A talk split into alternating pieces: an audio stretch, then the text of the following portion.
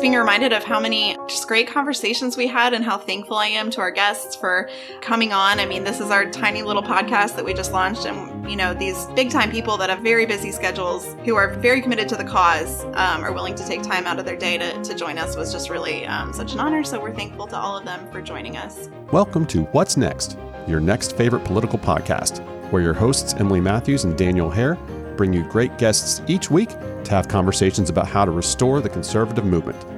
And now, in the words of President Bartlet, what's next? All right. Welcome, everybody, to our season finale wrap up show of What's Next. Emily, how you feeling? Doing great. How are you?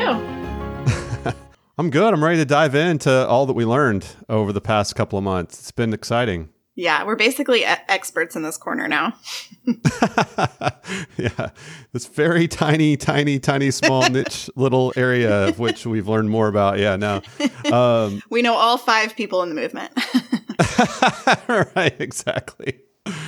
Exactly. So, well, I think it'll be fun to go through and talk about. You know, we had ten episodes. That was the plan. Was to for this season one to have uh, 10 separate episodes trying to hit at different angles, different types of guests, uh, all uh, with a common theme, of course, but um, uh, trying to get some different perspectives. And then, um, you know, and to take today then to kind of wrap that up and, and see kind of, yeah, what were some of those common themes that, that came through as we talked with uh, those guests. So I'm excited to do that. And then we've got some bigger picture questions to address.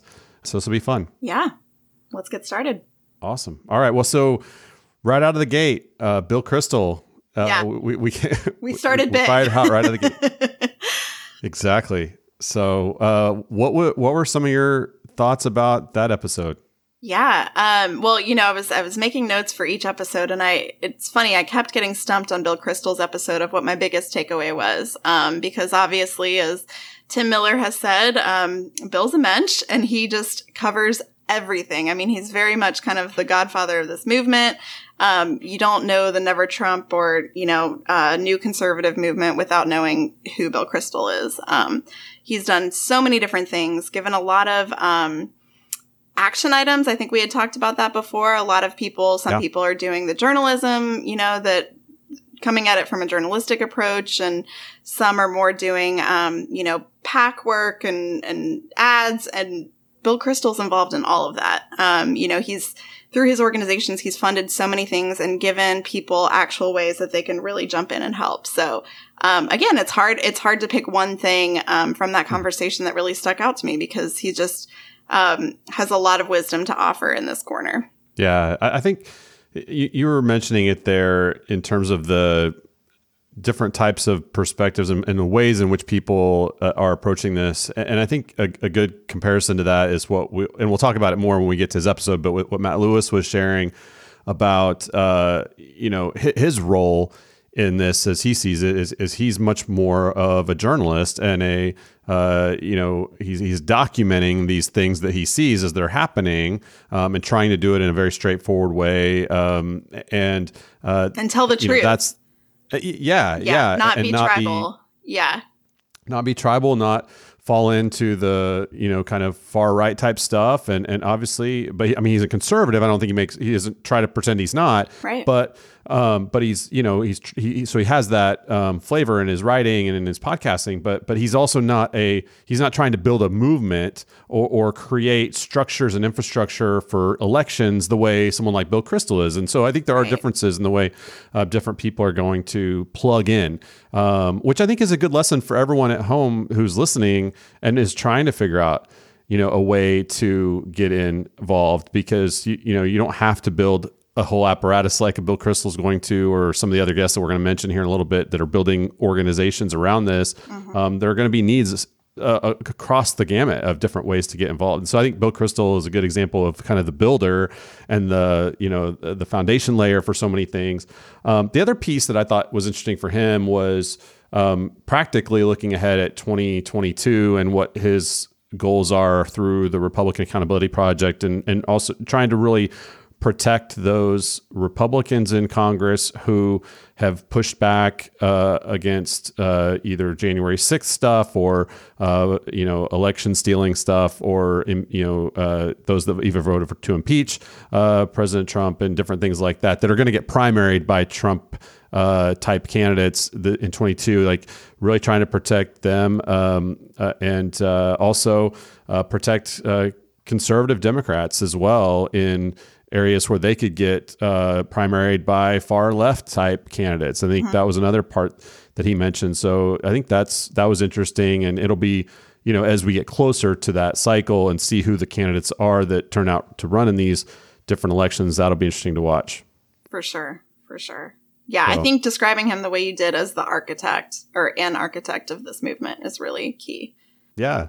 Uh, when what do you think about uh, Michael Wood? That was episode two, which is a uh, a pretty unique episode from the standpoint of even though I've just said we're all going to have our different roles, uh, I suppose uh, one role is as candidate, and yeah. so that was that was that's not going to be most people's role. That was Michael Wood's role, at least for this uh, you know 2021 special election in Texas that he ran in uh, in May. And and did not make it to the runoff, which is still to come in July. Uh, but what were your thoughts about that one? Yeah. Um, well, again, you know, that is certainly one of, well, I don't want to say the most important. It's just one incredibly important strategy in winning back a healthy um, conservative movement is getting people to run.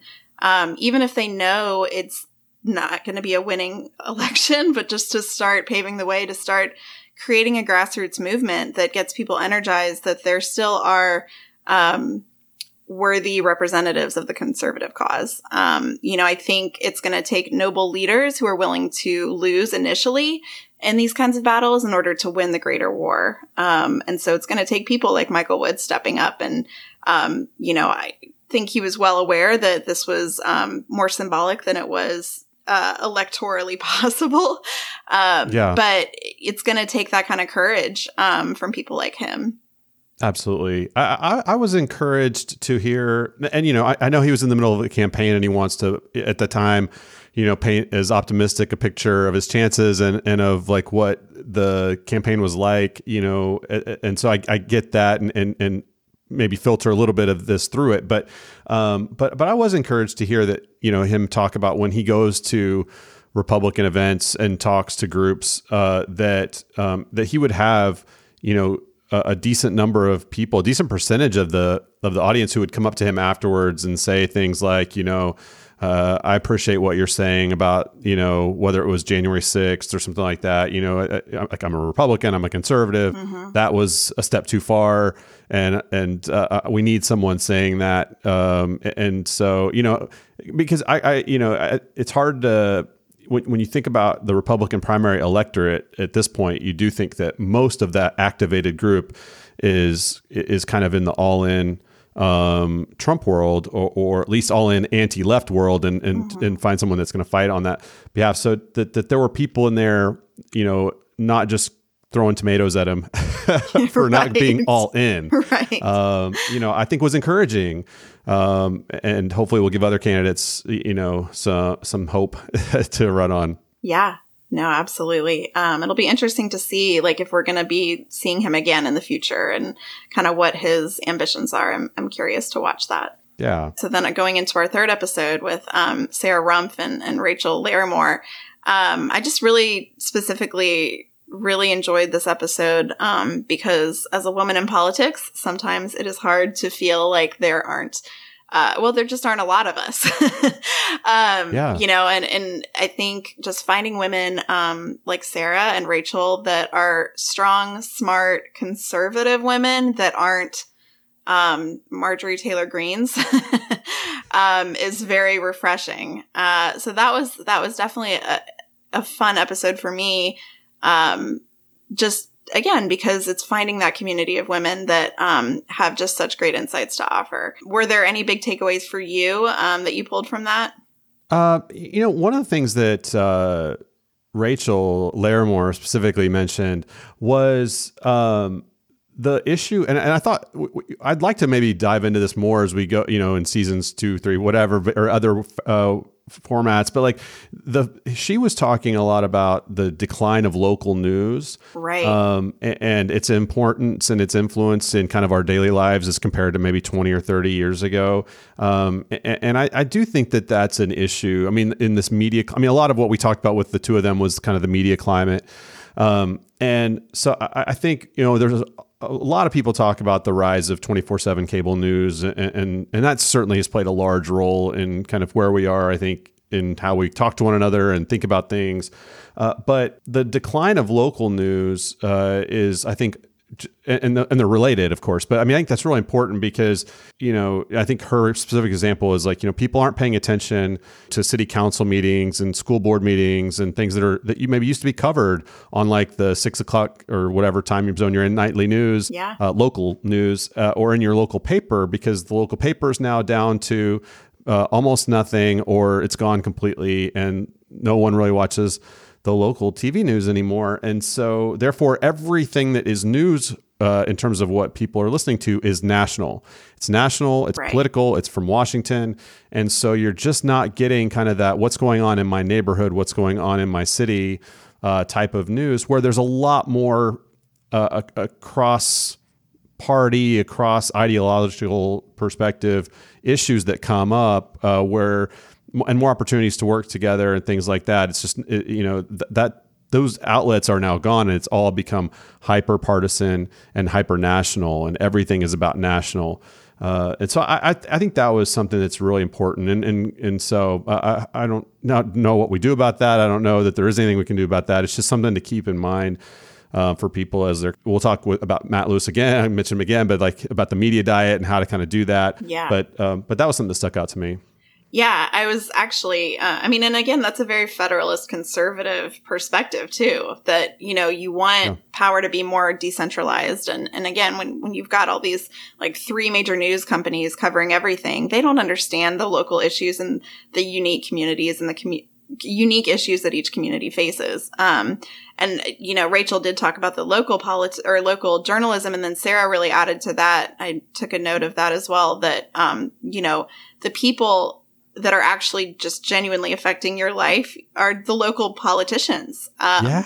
You know, the right. people that are doing politics on a local level because, you know, if the road has an issue, if there's, you know, those are the people that you go to that directly affect your life. Um, yeah. So just how important those positions are. And then when, you know, you're getting people in to start in those jobs, then you're preparing them to then move up to, you know, Congress and, and be more on that national stage as well. Um, so local leadership and local politics really matters because it's setting um, it's setting things up kind of for the next you know um, generation, which I think is really important. Absolutely, I agree. All right, so then we talked with Elizabeth Neumann. Uh, yes. What uh, what what are your thoughts there? I mean, she's so great. I, I think for you and I, we're also fellow Christians, and so we were able to dive into the faith element of politics a little bit more. Um, right. you know, I just really appreciated appreciated her, of course, last year when she stepped out um, and said, you know, I worked in the Trump administration and I am, you know, speaking out on the things that I saw that were really dangerous and how much courage that took, like truly.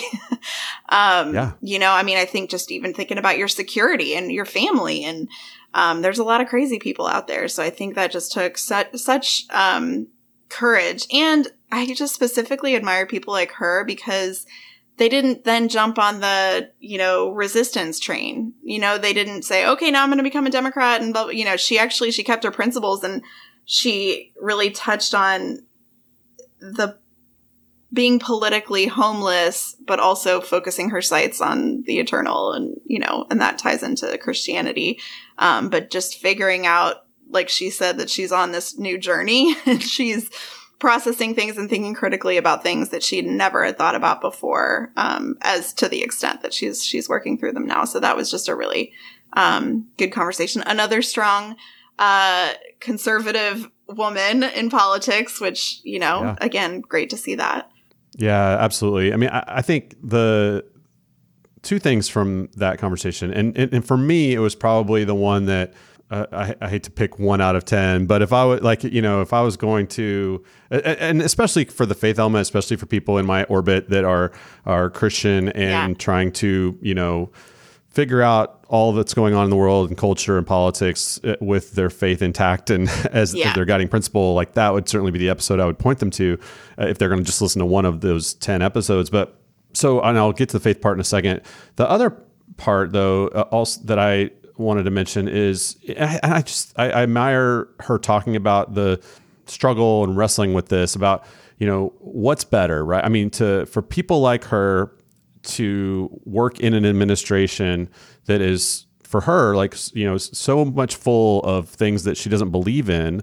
Um, I mean, plenty of conservative things she does believe in, but in the way that it's being run and operated, and so many of the extreme things she doesn't believe in you know, uh, I, I, know a lot of people like her wrestled with whether to join it at all, and then at what point they had to kind of say no more and get mm-hmm. out. Mm-hmm. But if nobody of her type is in the administration, and it's just all people that are in line with, you know, where the administration is going, then is that worse for the country? And right. so uh, that because it, it got know, worse as time went on. You know, when right the adults started to leave the room.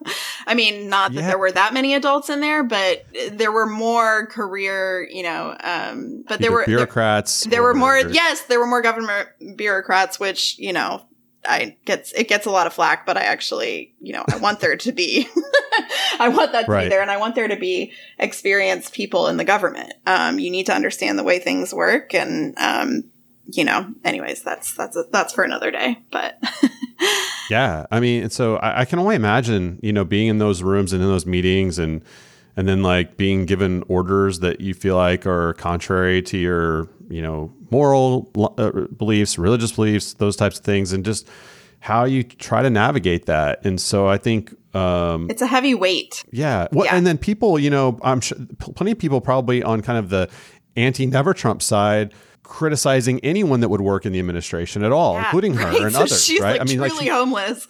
getting it from both sides. Yeah, yeah, and I think it's and it's got to obviously be a pretty individual decision because you don't want to enable, uh, you know, things that are flat out wrong in your view, and then at the same time, we need people there to kind of keep things in order. Yeah. So I, I, it's hard. I remember that was a yeah, that was, yeah, for sure. I remember early on um, when I uh, was in DC, it was in the first year of the Trump presidency, and I, I went to an event where H.R. McMaster was speaking, and it was still when he was national security advisor, right? Wasn't that that was his role? Um, mm-hmm. And I just remember thinking, thank God he's in there. Of course, you know that ended, but at least for right. that, I mean, I was so thankful for him and for yeah. people like James Mattis, um, who truly were protecting our country. Um, you know, say what you want about there were other people that were more political appointees that you can argue with that a little bit more. But for the people that were there advising on national security issues, um, I just, I'm so grateful for that. Things could have been so much worse had they not been there. Um, so yeah. it was a tough position for those people to step into, but it really was um, a service to the country. Yeah, no, definitely. And oh, and, and, then I'll mention just briefly on the the faith piece uh, for me. I, yeah. I, I, do think listening to her kind of wrestle through that and talk about, you know, um, what she's seen in the churches that she's been a part of, um, you know, and, and, the Christians around her. Uh, you know, that's something that has been an ongoing struggle for me in the last twelve months or so as well, and uh, and she used the word grief to describe it, mm-hmm. um, and just what's going on in the Big C Church as it relates to this, yeah. and also within her, the local churches she was a part of, and um, you know, I, I mean, that's the that's exactly how I've described it to people around me, uh, in, in watching that, and then just also feeling like continuing to come back to: Am I the one that's off here? Am I the one that's seeing this wrong? You know, should I be, you yeah. know, just right in the middle of that? feeling um, gaslit. Yeah, so it, that's been tough, and um, you know, her talking through like you know pastors that she used to look up to and and really either read or follow or, or whatever that kind of went all in on just embracing everything about Trump and Trumpism. You know, there were certainly uh, national profile pastors that did that, others that sort of were you know the I'll uh, uh, uh, be okay with the policies that I agree with, but then speak, speak out when I disagree. Types, and those were fewer and farther between.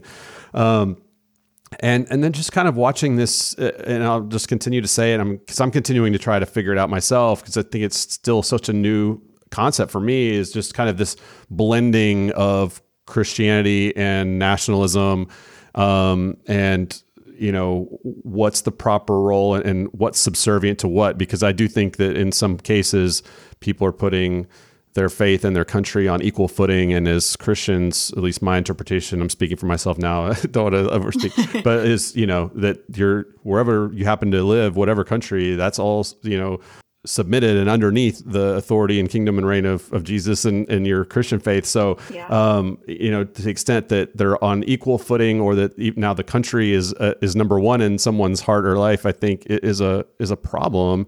And, and I, and she used the word subtle to talk about the different ways in which that can happen. And I think that's true. I think that's why it has sort of taken a while to even kind of catch on to it. But now that I've kind of started to pay attention more, I mean, I definitely notice more things that where I see more blending taking place than probably I, wouldn't have thought anything about two years ago. And now I'm like, ooh, that seems uncomfortable. Like, yeah. you know, yeah. Um, and so I don't know. It's still early in this for me anyway, trying to kind of dissect it all and figure out exactly how I think and feel about it. And, you know, I don't know. But yeah, no, absolutely. she brought that up and brought it to light. So I was happy that for that. Absolutely. And I, I really, this, this happened when we were off the recording, but, um, she, of course, you know, she made me laugh when she said, when I got out, I was like, I had to, I felt like I had to enter a decompression tank. And I had always, we laughed about that because I had told friends as soon as I got back from DC, I was like, I feel like I need to go through a decompression tank for, for how, you know, for how chaotic the last two years were in, in that kind of DC environment under the, the Trump years. So, um,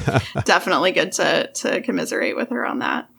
Not that what I was doing was anything like what where she was, but still, I can't imagine to the even then you know times a million what she was going through. So um, anyway. yeah, definitely.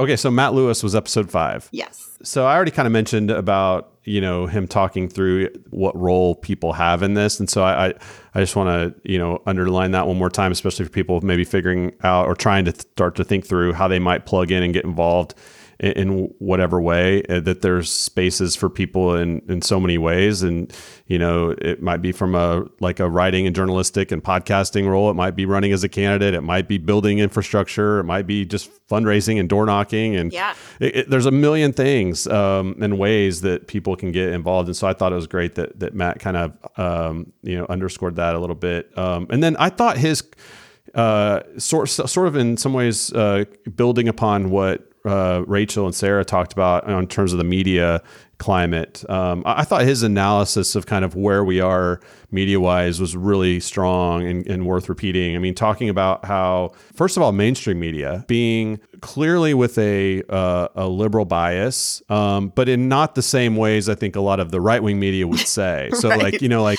um, liberal bias meaning like they are selecting stories that are more f- fulfilling of their narrative um, it doesn't mean they're lying, but it just in selecting stories they're doing that, um, as well as um, holding themselves out as the arbiters of truth uh, based off of a history of journalistic ethics that some are still practicing and others maybe not so much. That's right. Um, and so we do still hold uh, you know those institutions, those media institutions, to a different standard. They claim to hold themselves to a different standard, and I'm sure there are individuals within those organizations that do right. hold themselves to those standards. Um, but those that don't, or those that allow the others within those institutions to kind of skate by with uh, a little bit lower standards, I think it's what generates some of the skepticism from the right mm-hmm. um, and need for other sources on the other hand, he talked about how right wing uh, and you know conservative media uh,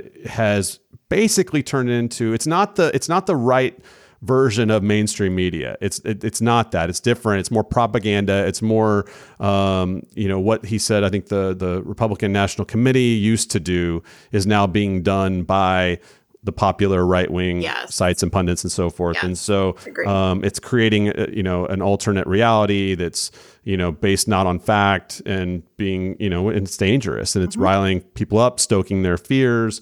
Uh, and- and all of that. Um, and so, you know, trying to find the few pieces of conservative journalism that's not in that light. We've talked before, of course, about the dispatch and what they're doing. Um, Sarah, I think, mentioned Reason, which I'm not as familiar with. So that, I'm glad she mentioned it. Reason is more of course- libertarian leaning, but they have a lot of really good stuff too. Yeah, and I think that's the thing for me was I was recognizing that um, Fox News and certainly not OAN and Newsmax and the talk show, the radio stuff, and then the web stuff is not just a mirrored image on the right of mainstream media on the left. Like those are not the equivalents.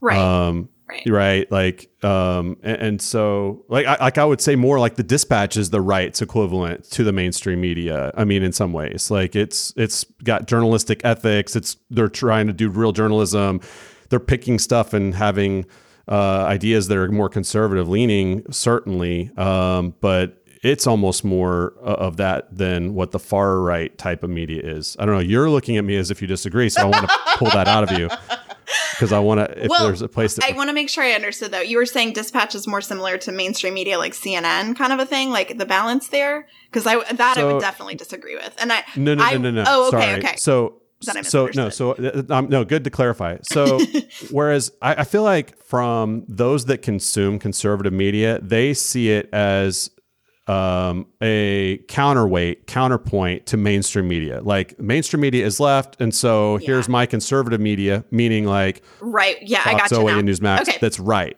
yeah, Um, missed a step and there. so I think what Matt was saying, and I think I agree with this, what I'm saying is that they are not kind of the counterweights to each other. That um, I would say the dispatch is more the counterweight to NBC News or to CBS News More or to so. the Washington Yes. Post Yes. or to Yes, yes, yes. Uh, Not York the op-ed Times. sections, but yes, correct. Yes, yeah, yeah, yeah. reporting right. side of it, It's it. like Yes. th- that they that they are holding to more journalistic ethic, more you know deep dive journalism, Of course. and uh, and all of that, um, and that what's happening on the far right in media is much more uh, of a of a kind of a propaganda and more of a um, which you know C- yeah cnn and msnbc are that for the left. Like i know people don't like to say that um, and they're less like they're less goony about it. You know what i mean? Like fox just embraces the crazy. Um, cnn hides Right. it a little bit better but i didn't i wasn't someone in this camp to, to slam cnn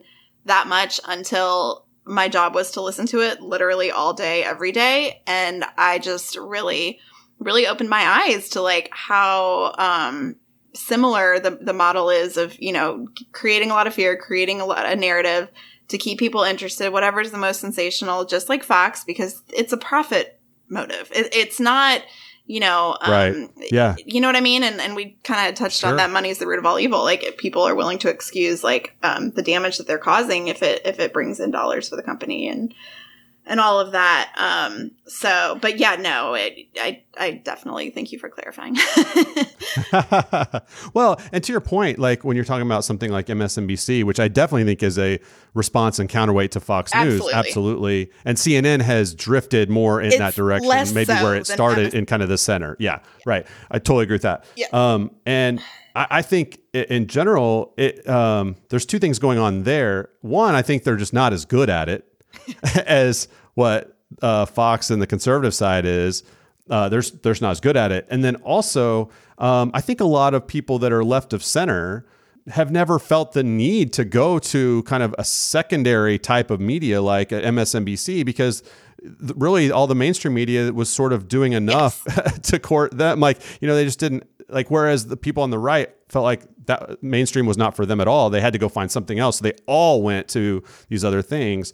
Um, but like you're kind of, I think typical liberal type person is fine with the Washington Post and NBC News and doesn't need like, you know, whatever Mother Jones or something like that Yeah. or something on the far left or, you know, or, or Slate. Like, uh, uh, and, and I'll read stuff from, from those just to kind of hear what they're saying Yeah, and going on. But like, but I think the normal person's not like consuming all that. I mean, they just, they can get it from their mainstream sources because keep those are going to be kind of center left, generally speaking. yeah. No, absolutely. And that's where Matt comes in. he just, he is such a unique um, person in, in this corner. And that's why I was so, I'm so thankful to get to work with him a little bit this last year with this podcast. Um, but, you know, that he's being this voice of, I mean, he just, he's so consistent. You know, he's so consistent yeah. at um, being like, I'm a conservative. I'm, I'm not hiding it. Um, this is bad when Trump does this. It's also not conservative. And here's why. Um, yeah. you know, it's intellectual. It's kind. You know, he's Matt is like such a like humble human being. Um, so he's a good messenger. He's not inflammatory. And then now, you know, with Biden, he'll say like, "Oh, this was a good thing that Biden did. This was a bad thing, and this is why he's gonna, you know, he's mm-hmm. alienating mm-hmm. part of the country." Like he is so consistent to his principles and and um breaking things down. So I just that's why we wanted to have him on because he's such a consistent honest, measured voice um, in this movement, and telling the truth is a huge strategy. And, and, and having a good messenger like Matt to tell the truth, I think is is so key because there is so much noise in journalism and and or maybe not so much jur- actual journalism, but in the news that you need people like him. Um, who are taking in all the information and then can spit it out in a very reasonable way, making yeah. it palatable. And I also appreciated him saying, you know, and you know, not to get your news from the TV. like, yeah, you know, yeah. read and listen to podcasts and deep, longer form stuff. Uh, because you know, yeah, it, it, it, not to get your news from social media from uh, the the television, but to you know, intentionally curate uh, your yeah. media diet uh, around uh, uh, some you know pieces that you can trust, or at least balance out, you know, um, over over time. So I think that was helpful too. Totally. All right, Tim Miller.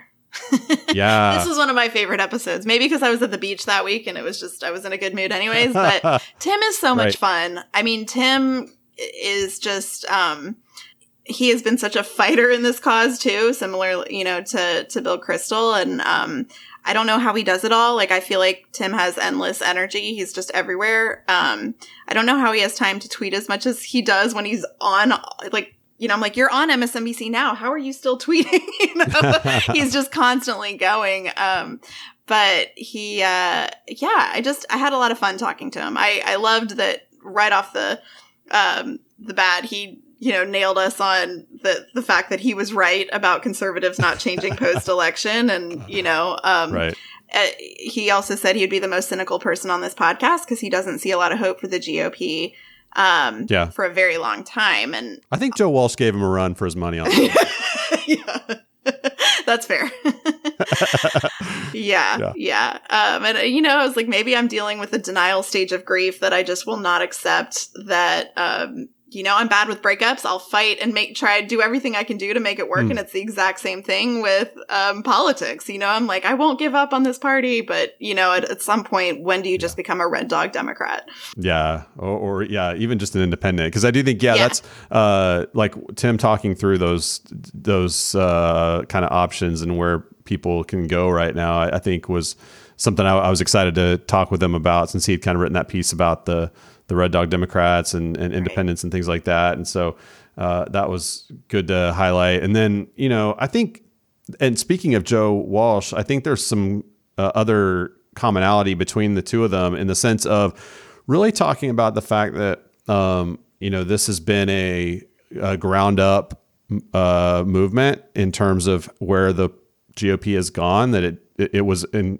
from Joe Walsh. We'll get to him, but talking yeah. about you know, it was a failure of the elites and the establishment yes. to listen um, to their base in the you know 90s, oh, 2000s and 2010s that led to the Tea Party and then ultimately to Trump. But um, but I mean, I think Tim Miller, his framing of things was something similar, talking about how that you know, uh, and maybe more just kind of the the end game, which was the the base taking over the party from the elites um, yeah. in, in the way of Trump, but but really coming from the the grassroots and from the from the ground. And so we'll talk about that in our questions later. Kind of what's going to be the path forward top down, bottom up, or in between, or something like that. So I'll save that. But but I think that'll be helpful to kind of talk through it. And then also, and I think for a lot of people, I think this is a key question for a lot of people. And there's I think a lot of room for people to disagree about this or come to different conclusions. But um, and Bill Kristol talked about this. Tim Miller talked about it. Is you know it comes down to what level of threat that you feel like Trump slash Trumpism is to the country. Yeah as to how you respond to it you know so for people and it's relative and it's because it's also compared to what's going on in the democratic party and on the left and so you know for tim you know he was very clear and upfront that he feels like the the danger of trump and trumpism is existential to the country and that what's happening on the left at least in terms of what's governing from the left is maybe a more uh, European economic uh, yeah. uh, model is just not the same thing as to what is happening on the right. So therefore, it's worth everything, uh, including becoming a Democrat uh, or Red Dog Democrat if yeah. need be to take it down.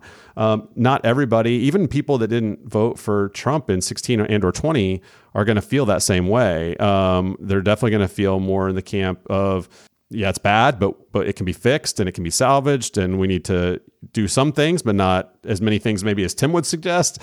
Um, and so, I, I, but I think it's helpful to kind of have that that continuum and that spectrum of of kind of where people fall, because I'm sure people listening to this are going to fall in all corners of that of or all corners, all points along that that that line of kind of how big a threat is it um, and therefore also kind of what then is the response right um, because i mean the people that stormed the capitol on january 6th i think mostly did so because they felt like the threat to them and to the country by what they believed to, falsely to be a fraudulent election was greater than anything else and so yeah. it was actually a fair i think uh, uh, Charlie Sykes says this all the time, and I think it's right. Like it was a very natural outgrowth of that belief. Like if you believe that the election was stolen, that there's an illegitimate president, then it makes sense that a, at least a few people would, you know, go to the Capitol and and try to do something about it. I mean, that makes sense. Yeah. So like it, and so it works both ways, and, and kind of the type of threat that you feel like there is is really what drives a lot of the the, the activity and the urgency. It seems. Mm-hmm. Yeah. No, absolutely. I mean, lies are powerful, and and fear is so powerful um, right. in politics. And you know i mean it, it, yeah it's you don't want leaders that will harness that in order to um, gain power. But unfortunately that's that's what we've been dealing with. Um, but yeah people are definitely more motivated by fear than goodwill when it comes to this stuff yeah. so um, absolutely. Like um, that certainly weighs into how they process these kinds of issues and what the response should be just to sum up you know, essentially what you were saying. Yeah. Yeah. All right. Reed Howard. Ugh. My bestie. Your bestie. Reed is the one that connected us to do this podcast because Reed, yes. I was so really credit to, credit to Reed Howard. Um, follow him on Twitter at Reed Howard VA, I think. Um, yeah, Reed is just a dear friend, and it was so fun having him on. He was he's so impressive. I mean, he's in his 20s and he's already comms director for uh, the Georgetown Institute of Politics and Public Policy. Um, he was the youngest uh, signatory on the call for renewal. Um, he's just worked a lot in this, uh, co-founding Biden Republicans in this corner, um, and has so many great insights to offer, and um, really has honestly his finger on the pulse of every organization in this uh, in this corner. So loved hearing from him, and it was one of the more fun episodes for me because I was just hanging out with my friend.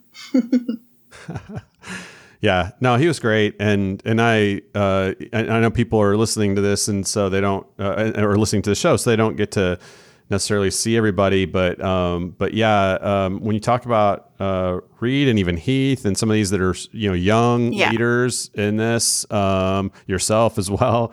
Um, I'm the old guy here, uh, and I'm older so than you to, think but Truly. you know, um, I, I I do think though that it's exciting to watch, and it is also inspiring. I think, and should be to people listening that there's a way to get involved, and that people that show up and take action you know, there's going to be opportunities. Um, Right. And for those that are wanting to kind of have more levels of, or, or, you know, uh, of responsibility or you know leadership or that kind of stuff, um, you know, his story about kind of hopping in the car and driving to Iowa after deciding, hey, I got to get, you know, we got to get Biden through this primary Yeah. that's how it starts. And, you know, so I I think that that was impressive. And just his willingness to, once he had made that decision that, okay, this is not going to work for me, at least this cycle with the Republican nominee. So I need to go make sure that the Democratic nominee is someone I can support, and that's Biden. Yeah. Um, Because and he just went. He, he wouldn't have done this if it was for Bernie. You know, he wouldn't. right, right, right. He really wouldn't. Um, and so, yeah, no, absolutely. He, yes. Yeah. And I think that speaks too to a broader, and uh, Bill Kristol mentioned it. And, and I think most people, when they actually were thinking through this, would probably agree, although it's not the first priority, is that like no matter what side of the aisle you are on, is that having good quality candidates representing both parties is important because yes. there are two parties. There are no other parties that really make a, an impact on national politics, especially, but even in local politics. How many libertarians, green parties, or independents are in your state houses? Probably not many, if any. And so, like the, you know, and so you're, there's going to be, you know, between 40 and 60%, depending on your state, probably for most states, and then nationally, of both parties representing Democrats, Republicans. And so having really good people in both parties is important. and so like absolutely. to Reed going there and making sure that at least the nominee he felt was the best coming out of the Democratic Party was uh, was a, a, a, a noble thing to do, um, you know, and so I just I think that um, And he lost a there's job. a lot to be learned He- from that. Yeah, he lost, you know, a local um political job or he got Right. kicked out of the I should know this. Um out of the um Virginia something, right? Virginia Assembly or- politics for the for the GOP Yeah. um, in Virginia. Um, so he really did make a sacrifice. You know, I think we've all paid for it in different ways. I certainly have as well. I mean, it, it alienates you from getting other jobs with Republicans going forward because people are so divided on that, and it you know it hurts and it's costly. Um, you know, but he has so much political promise, and he was willing to put that on the line to do what he felt was right. So, kudos. he was awesome. It was impressive, and and I think both the two of you and and, and Biden Republicans and uh, you know really uh, important in getting that you know fractional group that was willing to swing over in this last election to vote for Biden um, out of kind of that Republican camp uh, was really important and gave people permission to do it. Yeah. So Yeah, that was sure. awesome. Yeah. All right. Our mashup episode with uh, Corey Nathan and Jessica Stone Yes. uh, and their podcast. Yeah, that was fun. Um, I mean, it was, It was. great to see that we were getting some traction, that people kind of were noticing our podcast. And um, Sure. again, great finding more people in this corner because, I mean, like I said, there's like five of us. So, um, Right. not really, there's more, but you know, it can just get a little redundant and group thinky. And it, like, it was Yeah. nice finding other people that um, shared our concern and also had different ideas for solutions and um, also just weren't the same exact people. You know, we we have we have more diversity to add to you know this movement, and that was really great. Um, and you know, I've separately connected more with Corey and Jessica, and um, would just highly recommend for our listeners to check out their their podcast talking politics and religion. You know, it's definitely it's worth a follow. And yeah, it was just fun. I think a big theme for me that stuck out was talking about community um, and Mhm. and how important it is to love our neighbors despite our differences. And and that used to be a lot easier. You know, we've just gotten so divided. Um, and you know, I think I think it was in our episode, but Corey talked about um, it's funny because you know he has a neighbor that he loves and they always talk and whatever and then recently he found out he's a big trump supporter and he was like oh like this guy isn't crazy you know not Yeah. everybody Oh, yeah. is is not gonna you know is the january 6th crowd qanon crowd um Right. and you know and again even if you can disagree and even if that person is wrong you can still just love them and treat them equally as your neighbor and and that's a very christian theme that um is key to healing and, and having forgiveness and reconciling with um with the people on different sides of the aisle at, at this stage and, and with the divide in the GOP. Yeah, the, the only thing I'd add, uh, and uh, it was a lot of fun to do that with them, and and uh, on on kind of the similar theme of community, and also what we were talking about earlier with the you know kind of the local uh, news uh, Yeah. piece. I think that relates to this as well. And um, one of the things that stood out to me was you know uh, Jessica's uh, in the Northeast, right? DC or Virginia? She's in DC. hmm Yeah. Um, Corey in San Diego. You're in Atlanta. I'm in Waco, Texas. Ooh, and like, yeah.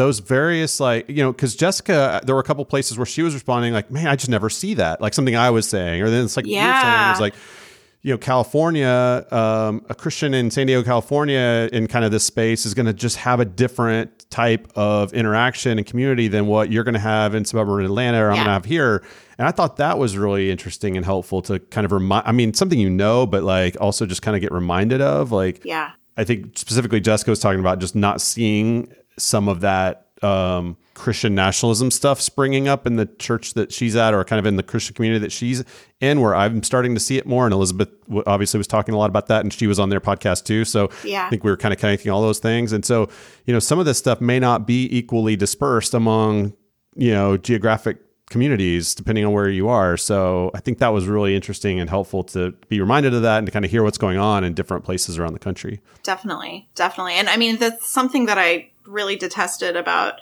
DC when I was there is that you really do lose perspective with the rest of the country. Um, you know, I think it's so great to have conversations with people that are all over the place and not to say this, but real Americans.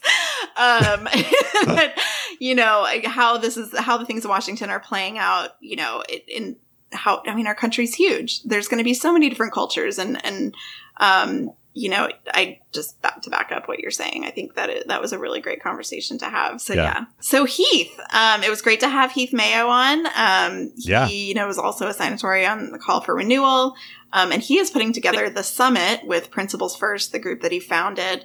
Um, and I'm so excited. My biggest takeaway, I- I really honestly left that one probably more energized than any of our others, um, because there's so much talk in the Never Trump movement, so much talk. And I feel like people don't just jump and do things. Um, and I feel like Heath is doing this with an organization that he's not making any money off of. This is all volunteer.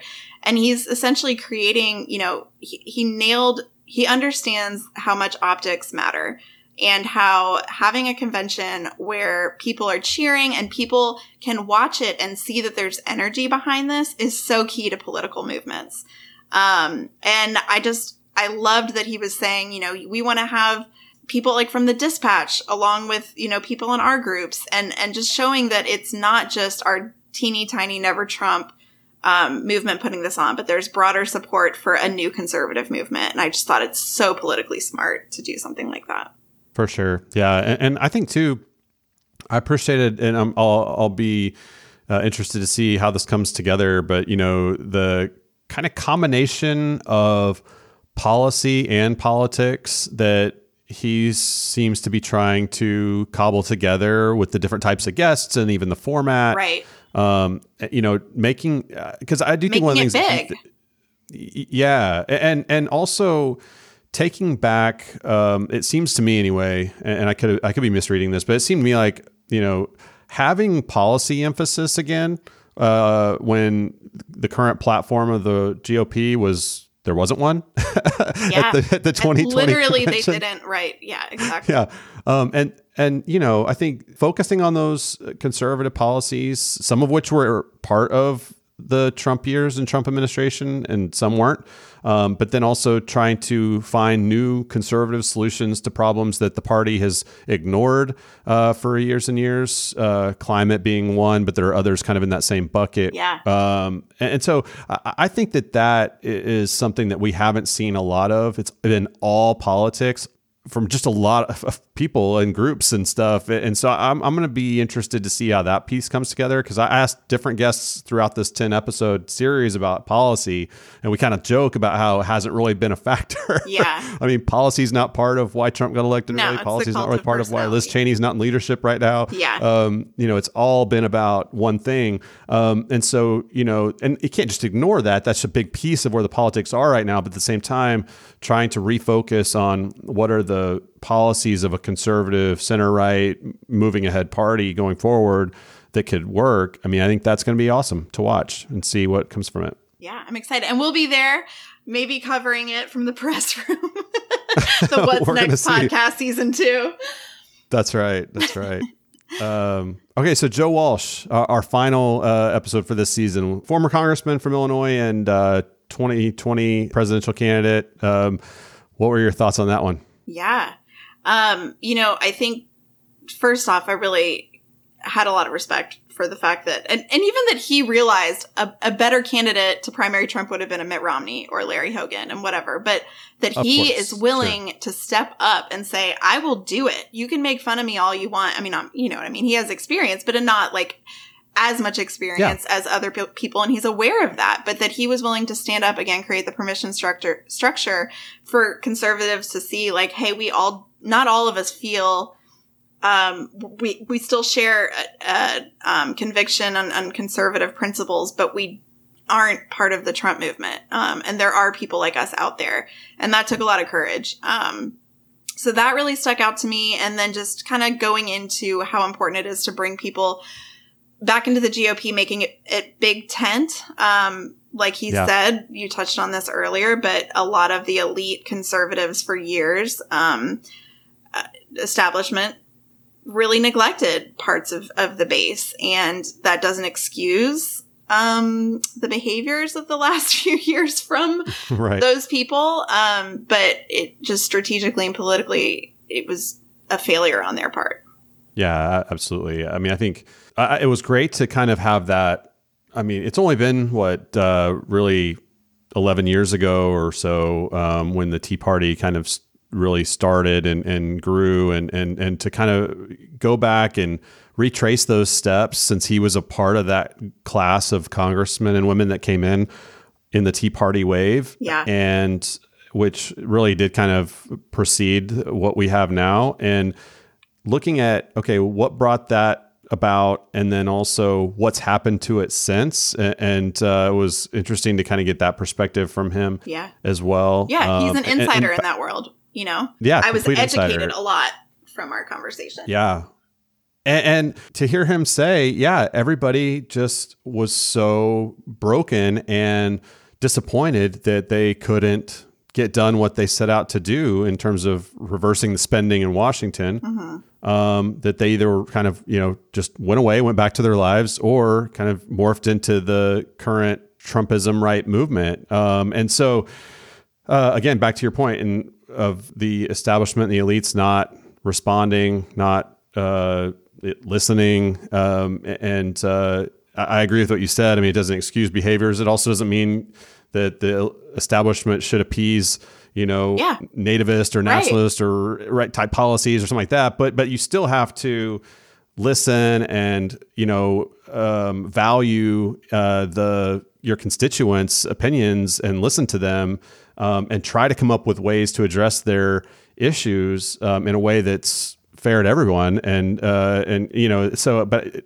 you know, to the extent that they just ignored it, um, you know, allowed for all this to happen. And so he puts a lot of the blame, right? I mean, because we went uh, on the establishment, and which is you would expect from a Tea Party congressman uh, who came in.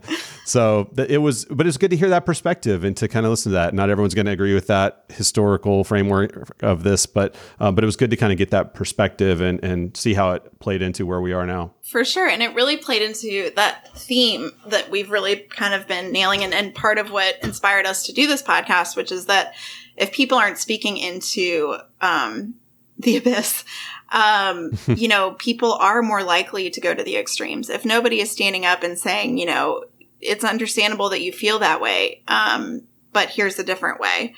Um, yeah.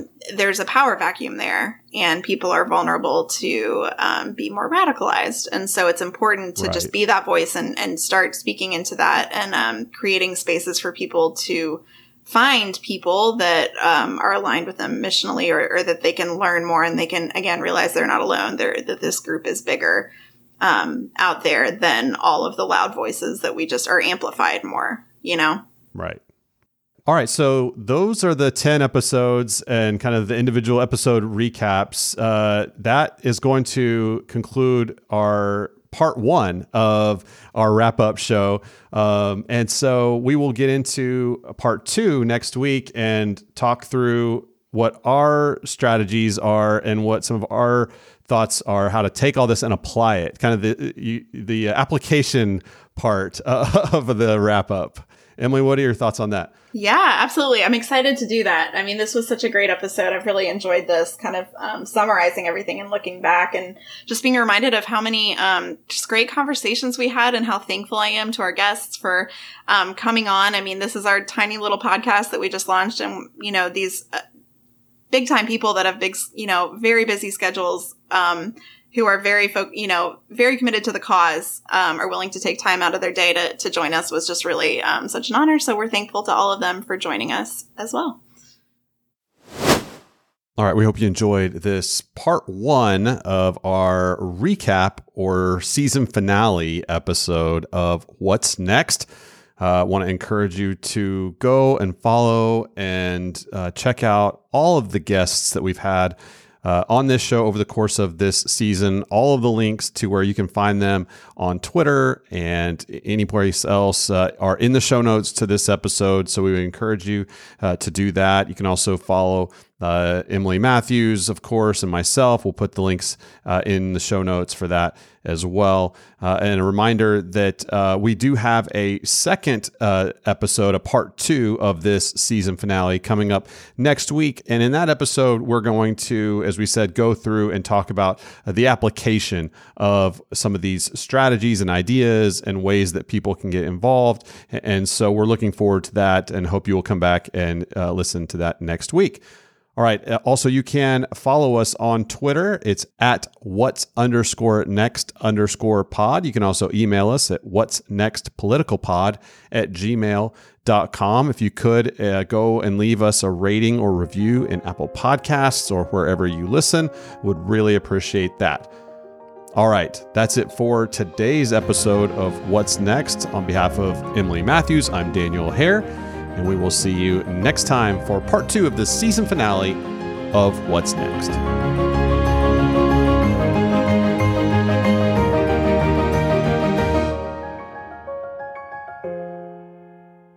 What's next?